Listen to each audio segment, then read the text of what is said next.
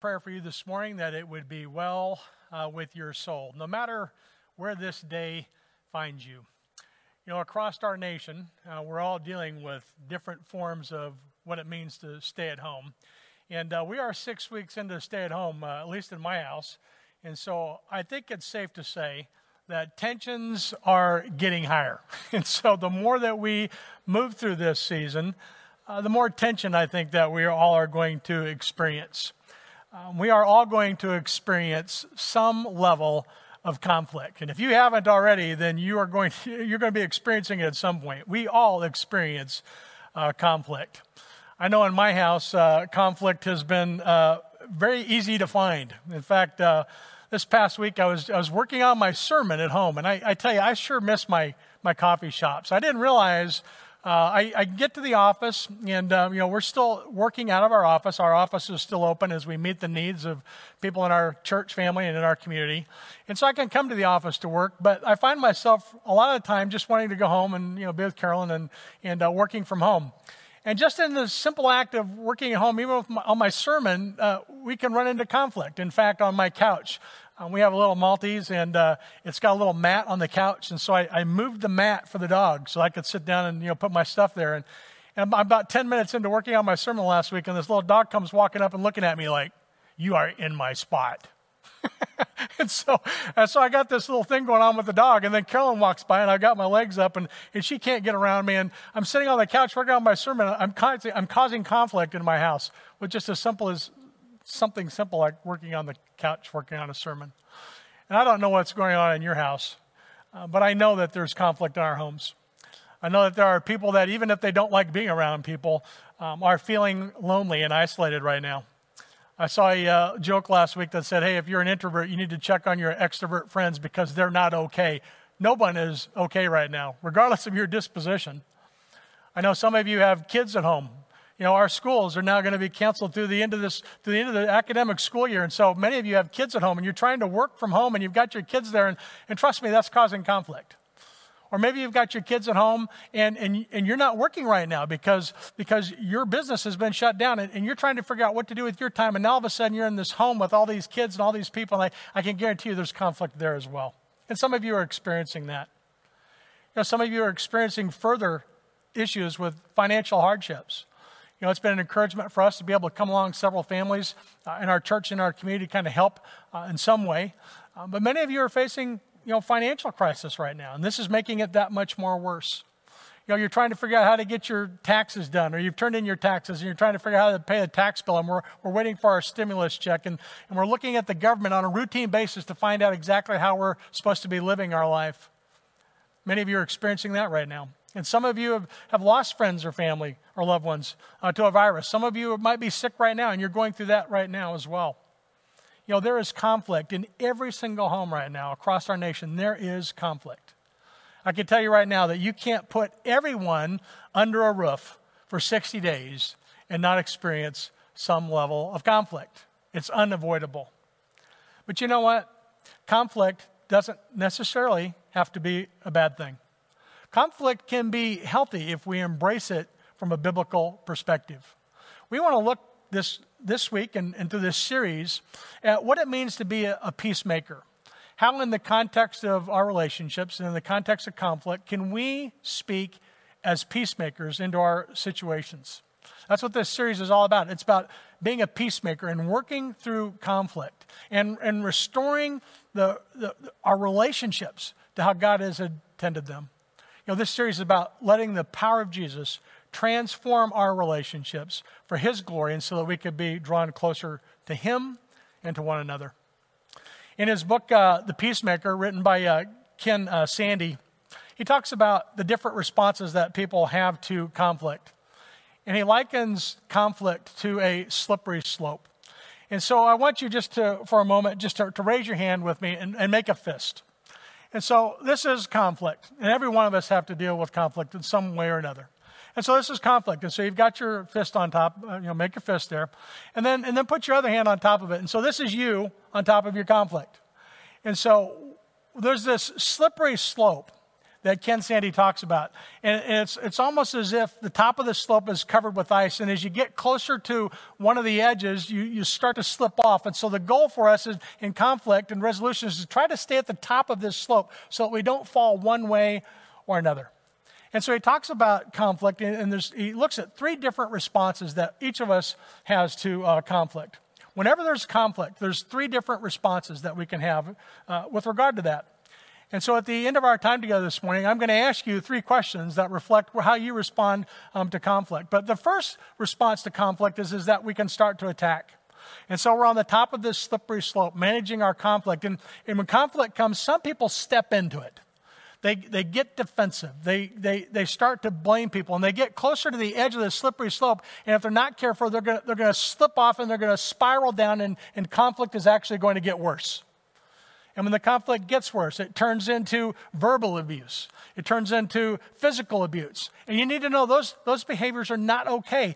But it's, if you can catch yourself early enough before you slip off that slope, then that's a, that's a good thing.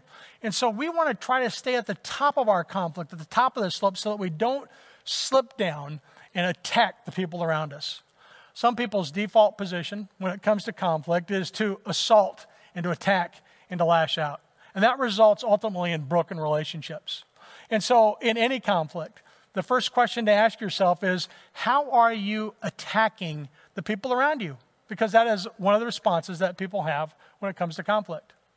The other conflict that some people have is they begin to pull back. And so they begin to move towards the other side of that slippery slope. And they start to pull back and they start to slip down. And you know what? That's not healthy either. Sometimes when people get into conflict situations, they become silent. They're not willing to talk and they start to pull back from their relationships. And before you know it, they've slipped down this slope. And, and that leads to emotional withdrawal. It leads to an unwillingness to work on situations, and it, it's a flight response. And so some people, when conflict occurs, start to slip off that other side of the relationship. And that's what leads to, you know, depression and self-destruction. And that is, in and of itself, self also something that breaks our relationships. And so the second question to ask yourself is, is how are you escaping? And so when it comes to conflict, you are either attacking or you are escaping. And so those are two very common responses. But there's a third response. And that's what this series is all about. The third response is, is that I want to be a peacemaker when it comes to conflict. You know, the third question to ask yourself is, is how can you be a peacemaker when it comes to the conflict in your life? You don't need to attack and you don't need to flee. You can be a peacemaker when it comes to managing conflict. And that's what this series is all about. It's about being a peacemaker in the midst of conflict. If you have a Bible with you, I want to encourage you to turn with me for a moment to the book of Matthew in uh, chapter 5. Uh, you can just go to the middle of your Bible, uh, start turning to the right. You'll probably open up in Psalms, go 20 chapters to the right, um, and you'll land on Matthew. If you get to Mark or Luke, you've gone too far. Um, but I want to encourage you to, um, to, to, have a Bible with you. If you don't, then you can just listen along as I uh, read from Matthew uh, chapter 5, beginning in verse 1. Uh, there's a crowd that has gathered around Jesus uh, and he goes up on the mountain and he sits down, and the disciples come to him. And, and, and Jesus would deliver um, his first sermon in uh, Matthew chapter 5. And this sermon would go all the way through Matthew chapter 7. In fact, one day I'm going to look at Jesus' sermon. We'll do a series on the, on, the, on the sermon of Jesus. There's so much to learn from that. But I want to look at the beginning of his sermon. He talks about some blessings that are ours as a result of who we are in Christ. Beginning in verse 2, he says this He opened his mouth and he taught the people that had gathered together. And he said this Blessed are the poor in spirit, for theirs is the kingdom of heaven. Blessed are those who mourn, for they shall be comforted. Blessed are the meek, for they shall inherit the earth. Blessed are those who hunger and thirst for righteousness, for they will be satisfied. Blessed are the merciful, for they shall receive mercy. Blessed are the pure in heart, for they shall see God. And blessed are the peacemakers, for they shall be called sons of God. And then he says, Blessed are those who are persecuted for righteousness' sake, for theirs is the kingdom of heaven. And he gives these eight blessings to open up his sermon. And I want to stop there for a moment. Because these blessings that are available to us, these are not a list of ways that we can make the world better. These are blessings that are available to us right now because of who we are in Christ. We can experience these blessings right now. When you make a faith commitment, when you ask Christ to come into your life and become your Lord and Savior, Scripture tells us that you died to yourself, the old is gone, and you become a new creation. You are new in Christ. And as a result of this new life in Christ, we can experience these blessings. That's what these blessings are for. They're for people that have, have come into a relationship with Christ and understand who they are before God. And these are blessings that we can experience right now. For example, it says, Blessed are the merciful, for they shall obtain mercy. You know, what is mercy? Mercy is, is when you don't get something that you deserve to get. And so when something happens, I can ask for mercy, and the person that I'm asking can choose whether or not to give me the consequence of whatever behavior it is that has been called into question. And so God, in His mercy, when we come to Him and ask for forgiveness through Christ, withholds the punishment that is due to us because of who we are in Christ. Blessed are the merciful. You are blessed because of who you are in Christ. Blessed are the merciful, for they shall obtain mercy. The opposite of that effect is, is that we're going to experience God's wrath and his judgment. And so, but because of who we are in Christ, we can experience mercifulness. Blessed are the pure in heart, for they shall see God. When I ask Christ to come into my life, he makes me new. I am now one with Christ, and I experience a peace. I experience a purity in my heart. I am made new. I am now righteous before God, and my heart is pure because of who I am in Christ. And as a result, I am blessed and I will see God. I will have a relationship with him, and I will see him with clarity as I study and read his word. And I have the assurance of heaven. I have the promise of this new life, and I have the assurance of heaven because of my pure heart, because of who I am in Christ. Each one of these blessings, in and of themselves, is, is overwhelming. When you look at the whole list, it really is overwhelming how God has blessed us beyond all belief because of who we are in Christ. But I want to focus for a moment on, on verse 9 where it says, Blessed are the peacemakers, for they shall be called sons of God. Blessed are the peacemakers, they shall be called sons of God. And when he talks about sons of God's here, he's, he's not talking about a male child son.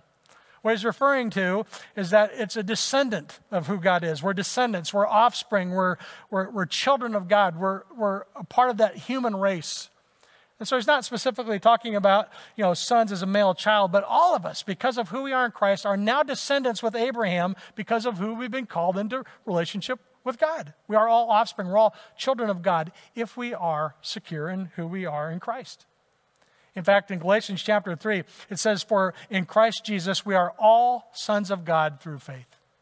John would write in chapter 1 to all who received Jesus, who asked Jesus to come into their life, who believed in his name, who have placed their faith in him, he gives the right to be called children of God.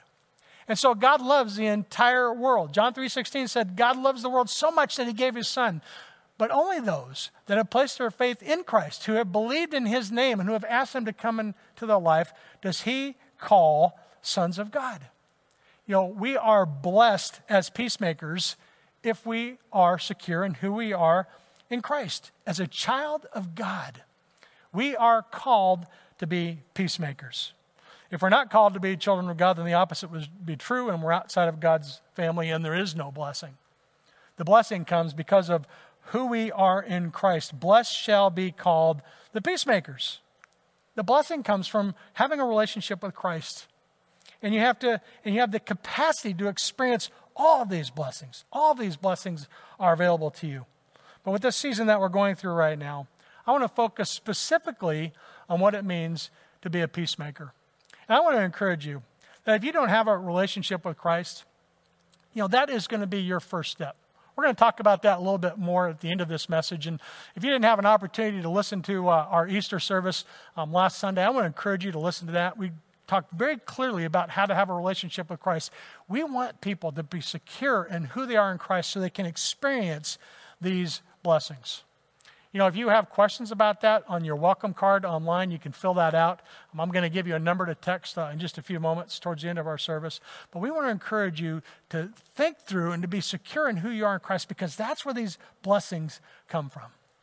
God is a peace loving God, He is a peacemaking God with a history of redeeming his people, climaxing at the death and the resurrection of Jesus Christ. God's purpose is to bring peace between us and him. And, and, and we're to love one another as a result of that. In fact, in Matthew 22, it says that all the commands of Scripture, the two that are most important is that we love God and we love others. Everything hangs on that love that we have for God and one another. And we do that as a result of this peacemaking in our relationships. We've been, we've been made peaceful in our relationship with God, and we can experience peace in our relationships with one another.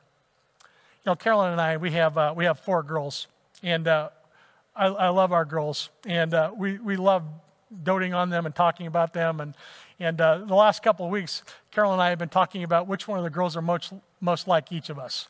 And so have the four girls, two of them are like me, and two of them are like Carolyn. And I, I tell you, I feel sorry for the ones that are, are like me. Uh, Carolyn is my better half. And, and so, but, you know, our kids take on some of the characteristics of their parents. You know, and just like children take on characteristics of their parents, we as Christ followers, we should see God's character in us as well. What God loves, I love. What he pursues, I pursue.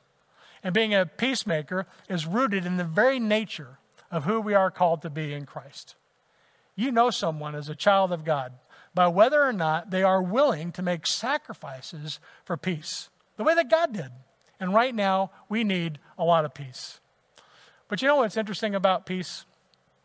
Peacemaking has nothing to do with us. Peacemaking is not our ability to step in and resolve conflict. Peacemaking has nothing to do with us, it has everything to do with Jesus Christ. In fact, you cannot be a peacemaker apart from Christ. In John chapter 14, uh, Jesus is with the disciples and he's talking to them about the fact that he's going to be leaving them and he's going to be going to heaven. And they're distraught and their, their, uh, their hearts are troubled. And so Jesus is talking to them about the fact that he's going to be leaving them. And he says, You know, I am the way and the truth and the life. No one comes to the Father except through me. If you had known me, you would have known my Father. From now on, you do know him and you have seen him. And so Jesus would talk about the fact that he's going to be leaving them. He gives them the promise of the Holy Spirit. And towards the end of uh, chapter 14, he says this in verse 27. He says, Peace I leave with you. Peace I leave with you. My peace I give to you. Not peace as the world gives. Let not your hearts be troubled. Let neither they be afraid. Take this peace that I am leaving with you. Jesus Christ gives us peace. And it's a peace that's completely different than anything that we could experience in this world. It's a peace from coming from the fact that we are secure in who He is, that we know where we're going, and that we have the promise of a helper. And so in John 14, Jesus gives us the peace that we have an opportunity to share with others. As you read a little further on in John chapter 16, he continues to teach on the role of the Holy Spirit. In verse 33, he says this I've said these things to you that in me you might have peace. In the world, you're going to have trials, you're going to have tribulation. There's nothing that should surprise us about what's happening in the world. We know it's going to be turbulent, we know there's going to be conflict. Jesus tells us these things so that we can find our peace in Him. The peace that we are experiencing has nothing to do with our circumstances, but knowing that God is in control and has a plan for our life. It's a peace that comes from knowing and being secure in who we are in Christ. Peacemaking is not stepping in and breaking up a fight. That's not what peacemaking is. Being a peacemaker is bringing the peace that Christ gave you into any situation so that his peace can be made known and so that relationships can be reconciled, both between one another and with God. Peacemaking is about sharing the peace that we have in Christ with others in any situation so that that peace can be made known. And so when we start to slip off this slippery slope, instead of attacking, we need to come back towards the top and, we need to stop and we need to ask, Am I being a peacemaker? Or when we start to withdraw in our relationships, or we start giving people the silent treatment, or we start to break off relationships with people around us, it's about coming back up and stepping back and saying, Hey, how can I bring the peace that I have in Christ into the relationship that I am a part of? You know, to be a peacemaker is to make something. It's to bring something into existence. It's to produce it or to bring it out like, voila, here's the peace of Christ that I have in this situation. You know, to make something is to cause something to be brought out. And for us, we do that through the power of the Holy Spirit that is working in us. Peacemakers use the peace of Jesus and they use the power of the Holy Spirit to bring about transformed relationships. That peace of who we are in Christ and that power of the Holy Spirit has reconciled us to a loving God that wants a relationship with us. And that same peace and that same Holy Spirit that was available to us is available to enable us to bring peace into our own relationships. It's life transforming, it's relationship transforming. Peacemaking is a disciple making activity. It is the process of our becoming more like Christ and helping others to become more like Christ as well. And Jesus was the ultimate peacemaker. His, he was the ultimate peacemaker. He was filled with a life mission to do his Father's will and to bring about reconciliation for, between us and a God that loves us. About bringing reconciliation and the peace of God into our lives so that we could in turn share that with others. In Colossians chapter 1, verse 20, it says that this, that, that though uh, uh, that though the Father uh, was pleased in Christ to reconcile everything to, to himself by making peace through the blood of Jesus Christ, we have been called into that. That through faith in Christ, the Father was pleased to reconcile himself by making peace through the blood of the cross. All reconciliation begins by understanding who we are at Christ and looking at what Christ accomplished for us at the cross. Jesus is the ultimate example of bringing peace in our own hearts in our relationships, in our lives, in our church, in our nation, and in our world. Real peace, lasting peace, life changing peace, the peace that we all desperately need, uh, but surprisingly, very few people experience, is actually available to those that are in Christ. It's available only through Christ because He is the ultimate peacekeeper. And so this morning, I want to ask you do you have a relationship with Jesus Christ? And if you do, are you living in the power of the Holy Spirit? Because those two components are the foundation for what it means to be a peacemaker as you think about how you're working through conflict in your life. If you don't have a relationship with Christ, that is your first step. I want to encourage you, go back and listen to our Easter message. But you know what? You don't have to listen to a message. Let me just let you know that our sin separates us from God. And, and, and we need to acknowledge that. And we need to believe that Jesus Christ died on the cross for that sin. For that sin. And, and if we believe that Jesus Christ is God, that he did die on the cross for our sins, and we believe he was raised from the grave, and we place our faith in him, then we have the assurance of salvation. And so if that's not something you've ever done, it's simple as praying and asking Christ to come into your life. The Spirit of God is external in the life of a non believer. The Spirit of God is external in the life of a non Christian. A Christian is someone that understands their need for a relationship with Christ and has asked Him to come in and take control. And they've made Him His Lord and Savior. And this morning, if you want to do that, if you want to make a faith commitment, you can pray that prayer. It's not the words, but if in your heart you want to have a relationship with Christ, all you have to do is ask. And if you pray that prayer this morning and you want to have a relationship with Christ, I want to encourage you just to let us know how we can help you do that. You know, on the, on the website, if you're viewing online, there's a place for you to uh, open up our online welcome you know, communication card. And if you can go on there, just let us know that you were here. Give us your name, your contact number, and if you have if you have questions about how to have a relationship with Christ, um, you know we want to help you with that. And if you want to pray that prayer this morning and, and you want to pray those words and you do that and you make a faith commitment this morning, we want to celebrate that with you as well. We want to help people to understand the security of who they are in Christ so that they can, in fact, be peacemakers. So the number to uh, send your text to is 84576. Uh, 84576. And if you made a faith commitment uh, at Easter, or if you want to make a faith commitment this morning, maybe you want to pray that prayer with somebody this morning, we want to encourage you to text uh, SB Faith uh, to that phone number, 84576. Just let us know you made a faith commitment or you want to make a faith commitment. Or if you want to experience more of the power of the Holy Spirit in your life, you know, we want to be able to pray with you and help you so that you can experience the blessings and the peace that comes from being secure in who you are in Christ, so that you can be a peacemaker. And you can do that by texting SB Connect uh, to that same number. 84576 SB Connect. We'd love the opportunity to help you to experience more of the fullness of who you are in Christ. Our ministry exists to reach our community for Christ and to make passionate followers. And if we can help you in any way do that, we will love the opportunity uh, to help you with that. This morning, I want to ask you, though, are you experiencing conflict? Are you experiencing any conflict anywhere in your life today?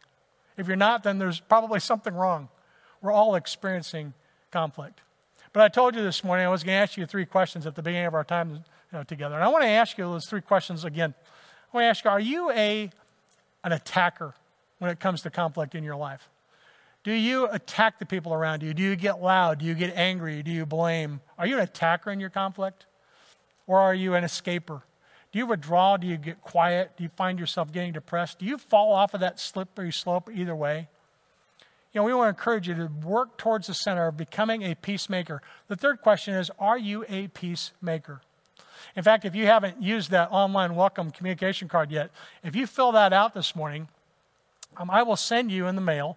Uh, if we have your contact information, I'll send you in the mail a copy of this, this slippery slope that you can put up on your refrigerator so that you can constantly be aware of how you're handling conflict in your relationships. You know, we don't want to be attackers. We don't want to be, you know, escapers. We want to be peacemakers.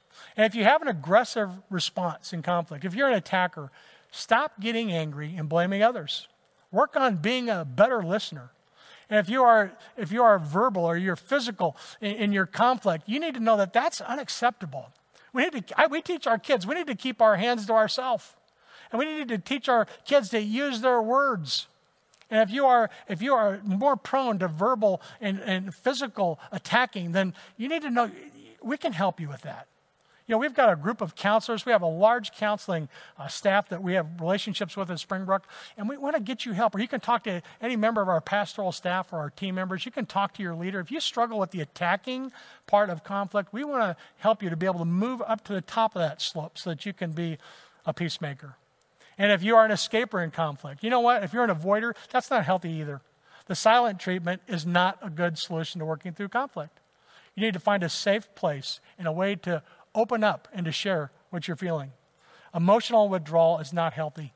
And if you struggle with depression, it's okay to ask for help. On either side of this slippery slope, it's okay to ask for help. We don't want people to be attacking or be withdrawing in their conflict. We want to move people up towards the top of being peacemakers. Each week in this series, we're going to be looking at one of the components of what it means to be a peacemaker. Being a peacemaker is about putting the needs of others before your own needs. Because of who you are in Christ, you're able to put their needs ahead of your own. Jesus was able to look down from that cross and say, Forgive them, Father. They don't know what they're doing. It gives us a great example of what it means to be a peacemaker. It's about putting the needs of others before your own. It's about crawling up to the top of that slippery slope and not escaping and not attacking, but being you know, purposeful and intentional about peacemaking in your relationship. Being a peacemaker is about taking the peace that God has given you and bringing it into any situation where God can get the glory. Not you or me, but God.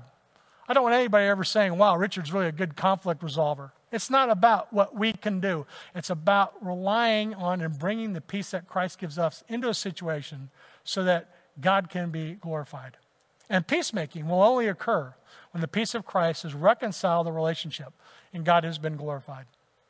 In 1 Corinthians chapter 10, um, Paul is writing about a conflict that the early church is experiencing. They're talking about what kind of meat they can eat or what kind of meat they can't eat. And so they're talking about meat that's been sacrificed to idols. And Paul surrenders his rights as a Christ follower. He says, if I'm with somebody and I'm eating meat and I'm, I'm trying to talk to them about Christ, then I'm going to give up my right not to eat that meat. But if somebody that I'm with thinks it's important for me not to eat that meat, then I'm not going to eat that meat. I'm going to do whatever I do for the glory of God so that I can win some of these people to Christ. And so, Paul, as you move through chapter 9 and in 10, is talking about our rights. What are we supposed to do because of the law? And what do we have the freedom to do because of who we are in Christ? And as you move down through chapter 9 and into chapter 10, Paul gives some warning about idolatry. Just because I have these freedom in, in, in Christ, just because I experience these freedoms, does not give me a, a rationale for me to be able to do whatever I want to do. I'm, I'm still bound by being an example of who I am in Christ. And so he's talking about our freedoms. And when he gets to the end of chapter 10, he says this in verse 31.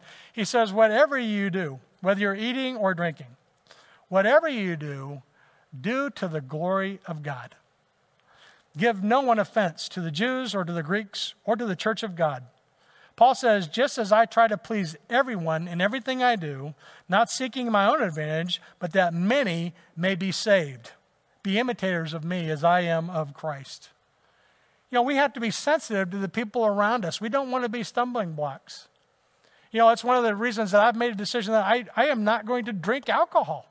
Well, if I'm around somebody, if you walked into a restaurant somewhere and you saw Pastor Rich over there pounding down a beer, you know, that communicates to you. It's like, hey, look, he's doing it, I can do it.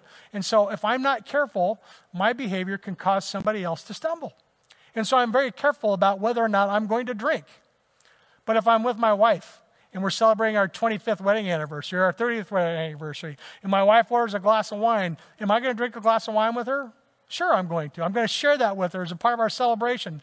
And so there's a legalistic part of how we all operate out of our faith. Do we do things because of the law or we do things because we're who we are in Christ? You know, I can't think of a better example than what we're doing with masks right now. It's like, you know, I feel like I'm healthy, and so I don't wear my mask in my house. And so I'm not walking around the house with my mask on. If I get close to Carolyn, I'm not wearing a mask. But somebody walks up and says, Where's your mask? I mean, well, I, I don't know. I, I, I think I'm okay. And so I have watched so many conversations as simply about whether or not we're wearing masks destroy relationships. You know, we need to put the needs of others above ourselves. And so I've been well. I feel well. It's been two weeks, and I'm, I'm still confused about when this two week thing's going to start over. I mean, I was here today. Do I need to start over? And so I'm comfortable with my health. I feel like I'm doing social distancing. I'm washing my hands. I'm being very careful around me. And when I get around somebody that I, that I know is clean and, and they've been well, I, you know, we came together this morning and we weren't wearing a mask. And so um, I feel safe in this environment. But if somebody came to me and said, I don't feel safe in this environment, you need to wear a mask, and you know what? Then I should probably put my mask on. I'm not going to have an argument with them about whether or not I should be wearing a mask. You know, if that's someplace that they're at, then I'll wear my mask for their benefit. But you know what? Those are the kind of things that just easily destroy relationships. And it might be as simply as it might not even be a mask. It might be how do you raise your kids? It might be what, where we're going where we're going to go for dinner. I've seen some of the most unbelievable fights break out in the context of relationships over some of the silliest things. In the context of our relationships, when it comes to conflict, people go straight for the attack or they go straight for the withdrawal. I mean, we fall down this slippery slope so easy. It's our goal to step back and say, hey, because of who I am Christ, I want to pull our relationship back up to the top. And I want to look for an opportunity for the peace of Christ to reign and be sufficient in this relationship so that God gets glorified and others can see and come to know who Christ is. You know, Paul says, I try to keep peace in every, with everyone and in everything I do, not seeking my own advantage, but that many may be saved. If someone comes to faith in Christ because I'm wearing a mask, I'm telling you right now, baby, I am wearing a mask. You know, we need to think about how do we put the needs of others ahead of ourselves so that God can be glorified. Whether you eat or drink, whatever you do, whatever you're doing, do to the glory of God. When it comes to conflict in our relationships, we need to be thinking about what can I do to bring God glory in this? And you can only do that through the power of the Holy Spirit. You can only do that because of who you are in Christ. Trust me, there's times when I've said, okay, I'm going to give this one to God. You know what? That's okay. Because if I can bring our conflict, if I can bring my relationship up to the top of that slippery slope, then I can be a peacemaker. And when that happens, God gets the glory. Give no offense to the Jews or Greeks or to the church of God. And so if you're on the top of this, don't do anything that's going to cause a relationship to slip down that slope. Give no offense to the Jews, to the Greeks, to the church of God. Think about how you're behaving. How are you talking? What do other people see in you? That's emotional intelligence. Be aware of yourself and how others are perceiving you. Don't do anything to offend other people. Put their needs ahead of your own. In verse 33, he says, Just as I try to please everyone in everything I do, I do not seek my own advantage, but that many may be saved. Don't seek your own advantage. Put the needs of others ahead of your own. And as a result of that, others will see the work that Christ is doing in you, and they will be drawn to Christ.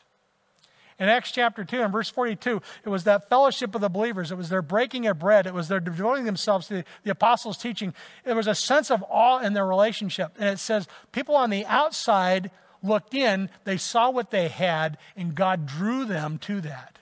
The Lord added to their number daily those that were being saved because of the faithfulness, because of the work that Christ was doing in and through the lives of the people in the church. When people look at Springbrook Church, I want people on the outside to say that is a church that loves one another, That is a church that loves God. That is a church where relationships are important. It's my prayer that through the working of this ministry, that others would see and believe and be saved.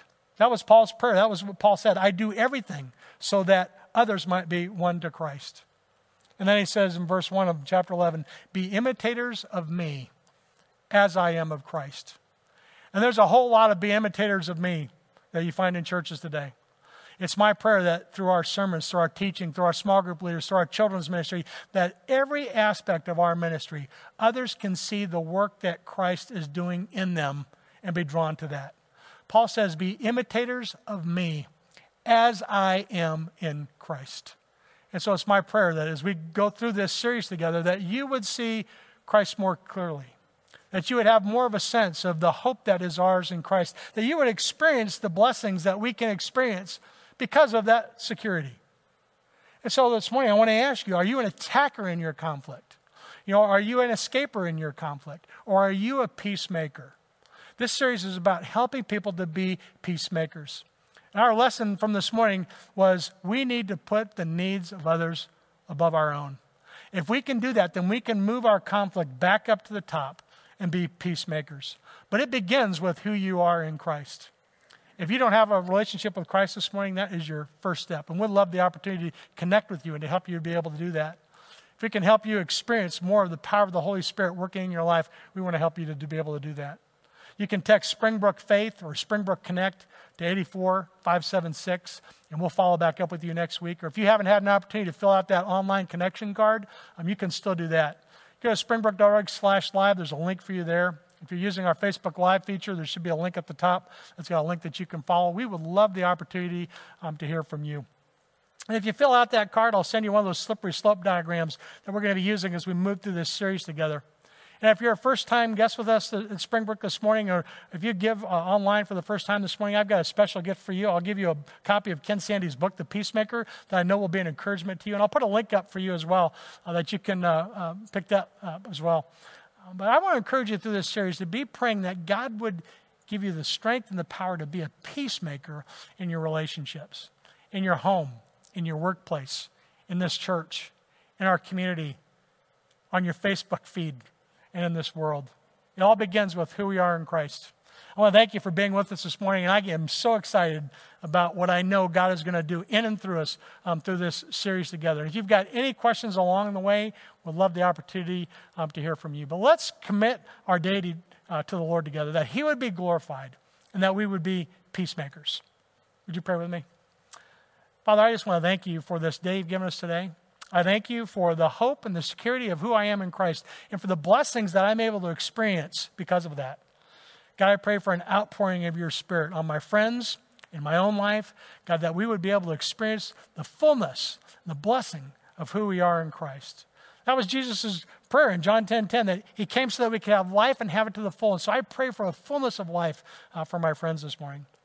And God, I pray that you would use this season that you would use this message to draw people into a relationship with yourself, that they might be, as Paul said, saved. God, I just pray that you would draw people that do not have a relationship with Christ to yourself this morning, and that we can be a part of helping them to be able to make that decision, that we can help people to be able to grow in their faith. I thank you for the ministry that you've entrusted to our care and for your provision for it. And God, I just thank you for our time together this morning. We do all of these things for your glory so that others can come to know and believe in Christ. We pray all these things in His name. Amen. Well, I want to thank you for being with us this morning. Uh, next week, Pastor Tim's going to continue our series. Uh, Pastor Matt and he and I have been breaking through this series. You can go online to uh, springbrook.org. Uh, you'll see the series outline. I'm really looking forward to what God's going to do in and through us together, and I'm glad that you uh, were with us this morning as we kicked off this series. Have a great day. Uh, be peacemakers, and God bless you.